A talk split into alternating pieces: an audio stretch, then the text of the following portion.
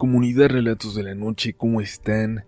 Gracias, gracias de verdad por estar nuevamente por aquí escuchándonos, escuchando este programa, su programa, un lugar donde damos vida y compartimos sus historias, sus experiencias inexplicables y los episodios más aterradores de su vida.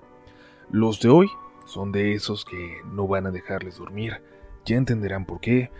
Ustedes, ustedes que nos están escuchando, solo tienen que relajarse, cerrar los ojos, y dejarse llevar. Entrar en las historias a continuación, queremos que seas parte de ellas, de los siguientes relatos de la noche. Nosotros, mi familia y yo, y sobre todo mi hermanita, pasamos por un momento muy complicado en nuestra vida cuando era ella bebé. Ahora ya tiene 15 años.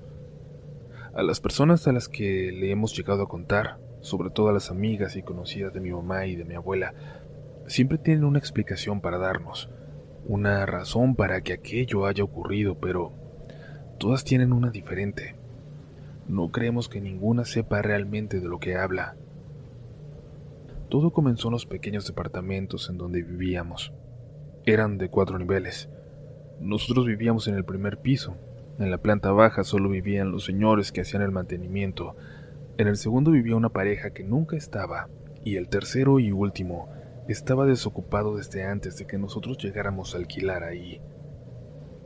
Era una vida tranquila, pues, como les digo, casi siempre estábamos solos. Yo jugaba en aquel tiempo en la parte de atrás del edificio como si fuera mi casa nada más, porque nadie más entraba ahí. Era tan tranquilo que aunque yo estaba chiquito, a veces dejaban a la bebé estar conmigo ahí, en sondadera, afuera en el patio. Recuerdo que aquella tarde cuando todo comenzó, ya estaba oscureciendo. Mi mamá salió a avisarme que iba a la tienda. Me pidió que cuidara a la niña y que en cuanto ella volviera, ya nos íbamos a meter. La bebé estaba en su andadera, pero ya casi quedándose dormida. Yo empecé a recoger mis juguetes. Uno en particular. No lograba encontrarlo una figura de acción que era mi favorita. Simplemente no estaba, y no había forma de que hubiera desaparecido. Estaba revisando por todo el patio. Me alejé por un momento de la bebé, cuando escuché aquel golpe terrible. A unos centímetros de la bebé, a unos centímetros literalmente, había caído un pedazo de cemento, como un pedazo de piso o algo así. La bebé se despertó de un susto y se puso a llorar, y yo corrí hacia ella volteando hacia arriba, pero no se veía nada, ni idea de dónde hubiera podido caer aquello. Los viejitos de la planta baja, los porteros, salieron y me preguntaban que qué había hecho, pero luego vieron el hoyo que hizo en el piso aquel pedazo de cemento y supieron que no había sido yo. La señora cargó a la niña para calmarla y el señor subió a revisar. Justo en eso volvió mi mamá con mi papá. Se lo había encontrado en la tienda y caminaron juntos a la casa. La pareja del departamento de arriba no estaba, y el último departamento, como siempre, estaba cerrado, vacío. En la azotea no había nadie, y además era imposible que alguien subiera ahí sin las llaves. Mi mamá insistió en llamar a la policía y llegaron y revisaron también sin encontrar nada. Pero sí, se acabaron los días de jugar en el patio para mí. Tiempo después, un mes más o menos, el señor de mantenimiento tocó a la puerta. Le pidió a mi mamá que lo acompañara. Quería mostrarle algo. Fueron al último departamento, el cual él abría de vez en cuando para limpiar. La llevó hasta la ventana que da hacia la parte de atrás. La ventana estaba tapada con periódicos desde que el departamento estaba solo, pero tenía arrancada una parte, como para que alguien se asomara. Y ahí en el piso, justo debajo de ella, faltaba un pedazo, como si, como si hubieran arrancado un pedazo de él para lanzarlo. Les dio mucho miedo a los dos. Ahí nadie, nadie absolutamente podría entrar más que ese señor. Nadie más tenía llave. Nadie más entraba o salía de ahí. Había algo más en el departamento, a un metro de ese lugar de la ventana. Una mancha de humedad, una mancha negra. Dice mi mamá que casi parecía la silueta de una persona. Por eso nos sorprendió tanto cuando, un mes después, una mancha de humedad comenzó a colarse por el techo de nuestra casa, justo sobre la cuna de mi hermana. Mi mamá solo cambió de lugar la cuna, pero creo que para este momento ella ya se había convencido, o estaba intentando hacerlo, de que no había nada sobrenatural en aquello, de que eran solo una cadena de coincidencias, nada más. Pero a mí me tocó vivir algo peor, porque también dormía en esa recámara junto con la bebé y porque todas las noches despertaba en la madrugada y escuchaba un sonido proveniente de aquella mancha. Un sonido indescriptible, pero pero que era como si como si alguien estuviera ahí intentando entrar. Por más que le dije a mi mamá, no me creyó. Me decía que no tuviera miedo, que todo estaba en imaginación que ella no dejaría que nada nos pasara a mi hermana o a mí. Y entiendo, esa es la forma en la que debes de tratar los miedos irracionales de un niño. No, porque siempre pensamos que son irracionales. Pero entonces algo ocurrió con mi papá. Y entonces ya fue evidente que había algo muy extraño, una presencia en esa casa. Estábamos viendo películas en la sala yo me había quedado dormido ya, mi hermanita también, y mi papá fue a dejarla en la cuna, y luego pasó al baño. Mi mamá estaba buscando qué película poner, cuando escuchó un grito de mi padre, un grito terrible, lleno de miedo, pero, pero también como si estuviera atacando a alguien. Aquel grito me despertó. Me paré del sillón y solo vi a mi papá entrando en mi cuarto y en un segundo salir corriendo de él con la bebé en brazos. Pasó corriendo y me cargó a mí también y salimos todos de la casa. Nos subimos al carro y empezó a manejar. Mi mamá no dejaba de preguntarle qué pasaba, qué había visto, pero mi papá solo manejaba en silencio como intentando calmarse. Se paró más adelante en un puesto de comida. Bajamos y nos sentamos. Cuando pensó que yo estaba distraído, escuché lo que le platicaba a mi mamá. Dejó a la bebé en la cuna y fue al baño. Cuando pasó de vuelta hacia la sala, volteó hacia el cuarto por reflejo y había una figura asomada en la cuna, como meciéndola. La figura de una mujer toda de negro, cubierta de los pies a la cabeza.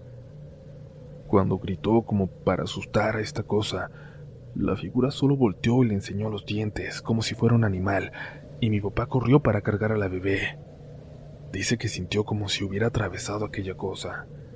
Y ese día casualmente surgieron muchas enfermedades en mi padre. Tuvimos suerte de que el contrato se acababa junto a mi escuela en ese tiempo y pudimos dejar el lugar. Y hasta hoy, esta es una plática que no se toca en mi casa. Todavía hasta hace poco he notado aunque mi mamá lo niega, que se forman en el cuarto de mi hermana todavía manchas de humedad, manchas que ella limpia y que, estoy seguro, manda a bendecir cuando nosotros no estamos. Y es que una vez insistió mucho en que saliéramos todos juntos, pero yo no pude ir con ellos. Me fui a casa de un amigo y cuando volví, antes de la hora prevista, alcancé a ver a dos sacerdotes salir de mi casa. Alguna vez, quizás, mi madre me comparta la historia completa. Quizás ella sabe más, pero estoy seguro, eso sí, de que nos está protegiendo.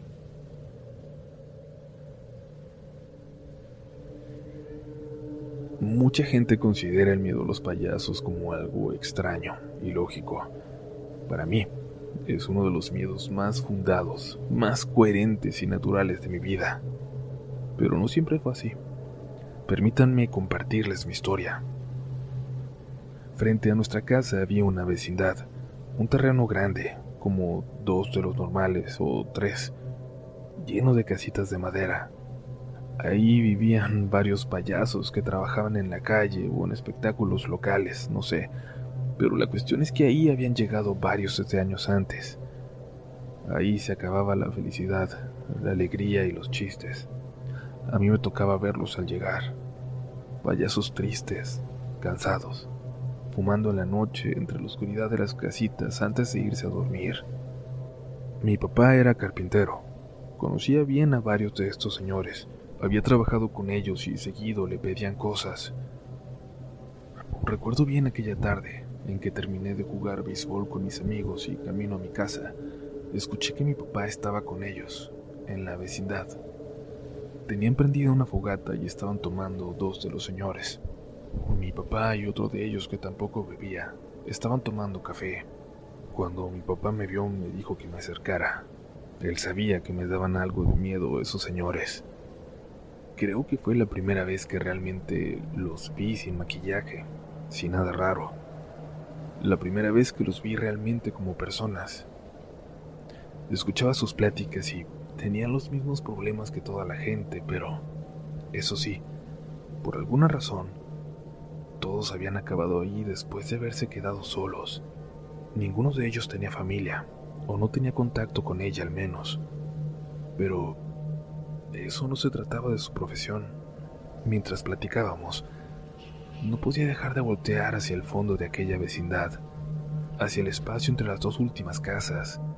Al fondo, en la oscuridad, de ahí se estaba asomando otro de los payasos, uno al que no había visto y que todavía tenía puesto su maquillaje.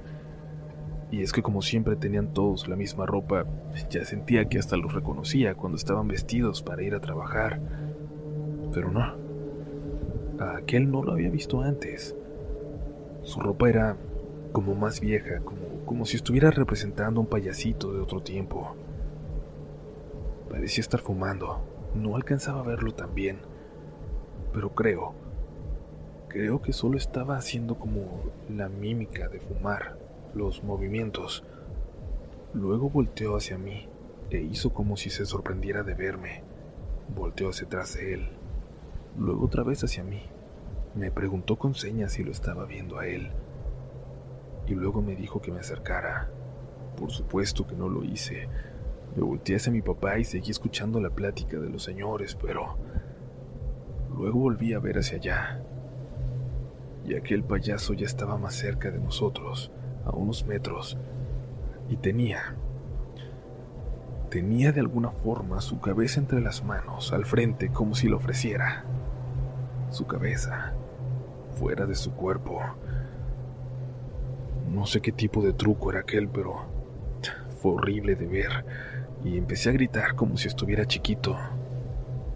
Todos se sacaron de onda y les dije lo que estaba pasando. Les dije que el otro payaso me había asustado. Todos voltearon hacia allá, pero no había ningún otro payaso. Y definitivamente no había alguien más que estuviera vestido como para ya ir a trabajar. Eso acabó la plática aquella noche. Después de eso no volví siquiera a voltear hacia allá adentro. Le daba la vuelta a la cuadra con tal de ya no pasar por ahí. Nos fuimos dos o tres años después de aquel suceso, pero mi papá todavía tiene amigos por esa calle. Aquella vecindad ya está abandonada por completo. Las casitas están cayendo. Pero se siguen contando cosas. Dicen que alguien camina por entre las casas en la noche. Y hay algo todavía más extraño algo que cuentan los nietos de uno de los amigos de mi papá. Ellos dicen que cuando van camino a la escuela, muy temprano, antes de que amanezca, han visto entre las casas del fondo una cabeza en el piso, como si alguien estuviera enterrado ahí y solo asomara la cabeza, que les habla, que les pide que entren para sacarlo de ahí. Mi papá cree que algo terrible ocurrió ahí que haya algo o alguien enterrado en ese lugar. Continuamos con el episodio de hoy de esta noche comunidad. No dejen de seguirnos en nuestras redes sociales, ya saben que en Instagram y en Twitter nos encuentran como RDLN oficial. Por allá compartimos con ustedes noticias e imágenes relacionadas al canal. Y si tienen Facebook, únanse también al grupo Comunidad Relatos de la Noche, donde con toda confianza pueden compartir con toda esta familia su historia, su experiencia paranormal. tenemos hoy una historia más. Continúa en Relatos de la Noche. Hola comunidad, quiero compartir una historia de la colonia de la cual soy originaria. Este es un relato que ha pasado de generación en generación, un relato conocido por toda la gente de este lugar. Hay varias versiones, pero esta que voy a compartir es de las más extrañas. Mi abuelita, que fue la que me la contó a mí, dice que esta fue la más sonada durante mucho tiempo, antes de que surgieran diferentes variaciones de la historia. Todo inicia hace muchos años en la comunidad a los pies de un cerro en el Estado de México. Se dice que por aquí vivía un señor muy pobre, al que todos conocían como Palayo. Él y su familia sobrevivían en condiciones muy complicadas, en pobreza extrema. Por eso todo el pueblo le sorprendió cuando, de la noche a la mañana, su situación cambió por completo. Se volvieron una de las familias más adineradas de la zona, y empezaron a poner negocios por la colonia. Se empezó a correr el rumor del origen de la riqueza de aquel hombre. Se decía que había subido una noche al cerro y había hecho un pacto con un ser maligno. Lleno de impotencia por su situación, habría seguido al alma en pena de un hombre rico que lo guió hasta aquel lugar con la promesa de darle la solución a todos sus problemas. En lo alto del cerro vio un resplandor, una bola de fuego girando sobre un punto en específico que de pronto cayó al suelo. Cuando se acercó para revisar el lugar donde había caído, se puso a escarbar. A los pocos metros encontró algo. Había algo ahí enterrado.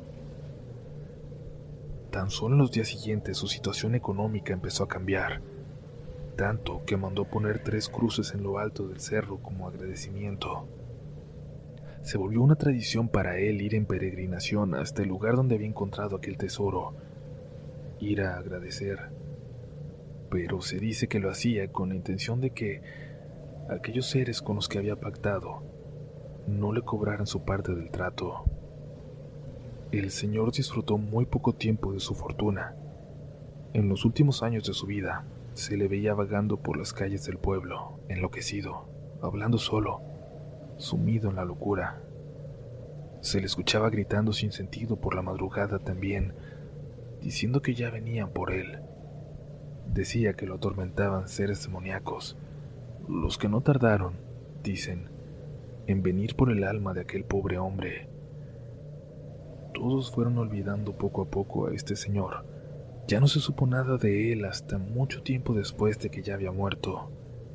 Sus hijos, herederos de la fortuna, siguen subiendo al cerro, en esa peregrinación, a rezar por el alma de su padre, condenada a nunca descansar en paz.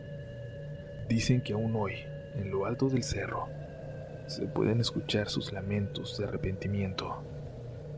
Si alguien en su audiencia tiene otra versión de esta historia, me encantaría saberla.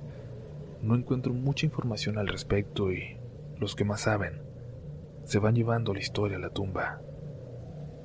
Gracias por escuchar.